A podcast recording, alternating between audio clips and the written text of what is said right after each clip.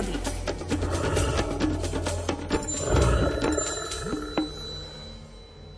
Keďže na Slovensku žije odhadom 600 až 800 jedincov medveďa hnedého, stretnutie s týmto kráľom lesa nemusí byť v pohoriach stredného, severného a východného Slovenska ničím výnimočným. Nielen o zážitky s medveďmi sa delí prírodovedec Miroslav Saniga v knižke Rozímanie s medveďmi. Je v nej aj príbeh o tom, ako medveďovi od strachu zaželal dobrú chuť. Číta Alfred Svan. Výskum hlucháňov na sklonku zimy keď kohúty na tokaniskách začínajú predvádzať svoje neopakovateľné kreácie, býva neraz fyzicky i duševne náročný.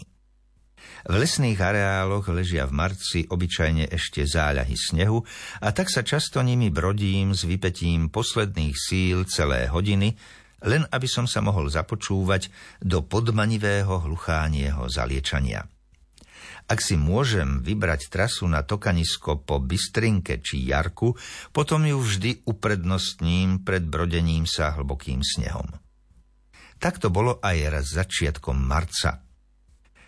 Vybral som sa poprvý raz skontrolovať tokanisko na motičkovú hoľu. Metrová snehová perina sa napriek silnému mrazu podobnou prebárala. Rozhodol som sa preto pre výstup po jarku hore prostrednými. Mesiačik bol v splne a tak som si dobre videl pod nohy aj bez baterky. Chôdza po jarku býva najmä v zime nebezpečná, lebo na mokrých a sliských skalách sa topánky šmíkajú a vykrivujú. Človek musí stále pozerať pod nohy, nemá možnosť sledovať dianie v okolí. Všímal som si najmä to, kam stúpiť, aby som sa neskydol na skalách zaobalených do ľadovej škrupiny. Výstup na tokanisko na motičkovú hoľu je náročný a v nepriaznivých podmienkach, aké vtedy panovali, sa nedal absolvovať, tak povediac, na jeden dúšok. Po zdolaní niekoľkých desiatok výškových metrov som vždy na chvíľku zastal, aby som sa vydýchal. Takýto odpočinok obľubujem, lebo sa môžem pokochať romantickou atmosférou nočného lesa, ktorú dotvára aj hra vody poskakujúcej po kamienkoch a skalných kaskádach. Niekoľkohodinový výstup hore Jarkom unaví nielen oči, ale aj uši.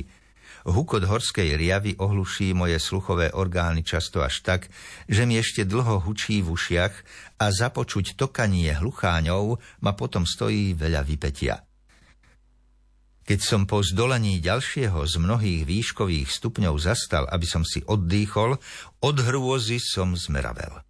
V strmom svahu a zda len 10 metrov nado mnou som v pare, ktorá sa kúdolila v mesačnom svetle, zazrel veľkú medvediu hlavu.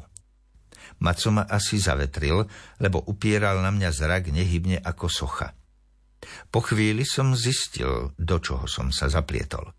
Medveď tam stál nad svojou obeťou, ktorú čerstvo načal.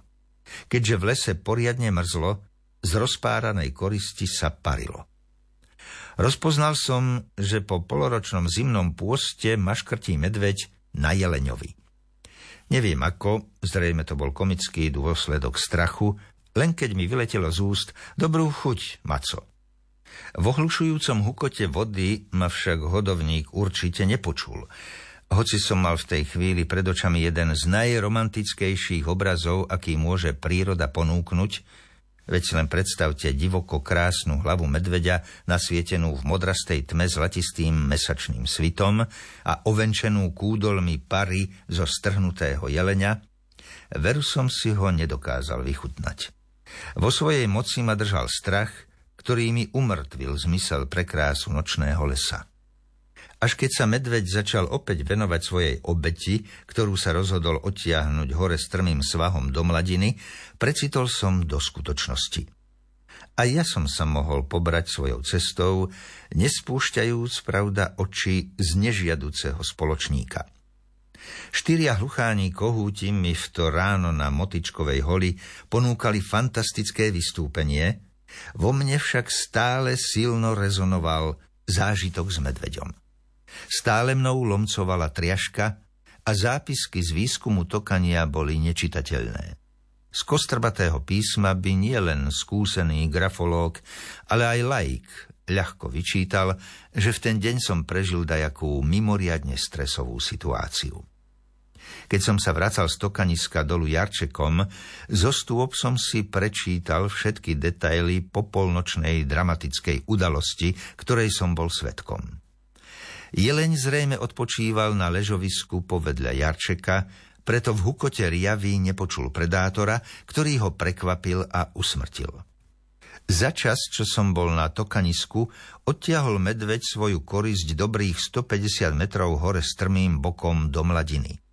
Zakrvavený šľak v snehu svedčil o jeho úmornej lopote.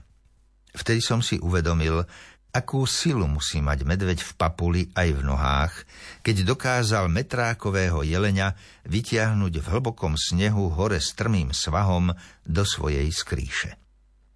Keď som o niekoľko dní opäť putoval na Tokanisko, skontroloval som aj stav medvedej obete. Jeleň, nepravidelný osmorák, bol už načisto poobžieraný. Stopy v snehu hovorili, že okrem maca sa sem na hostinu zliezali líšky, kuny aj krkavce.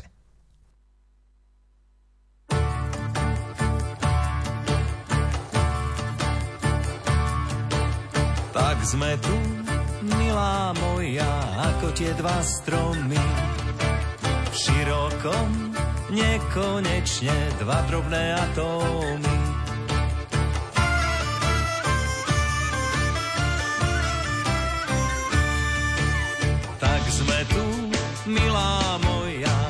tie dva kmene.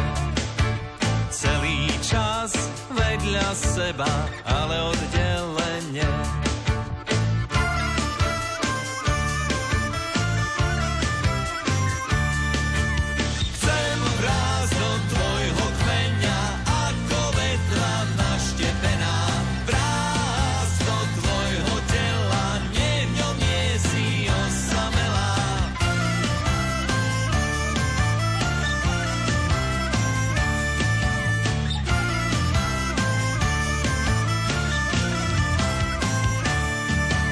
Tak sme tu, milá moja, ako tie dva kmene.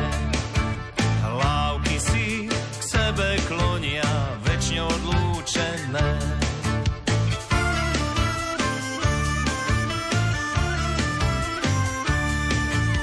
Tak sme tu, milá moja, ja som tu a ty tam. Celý čas vedľa seba sme spolu každý sám.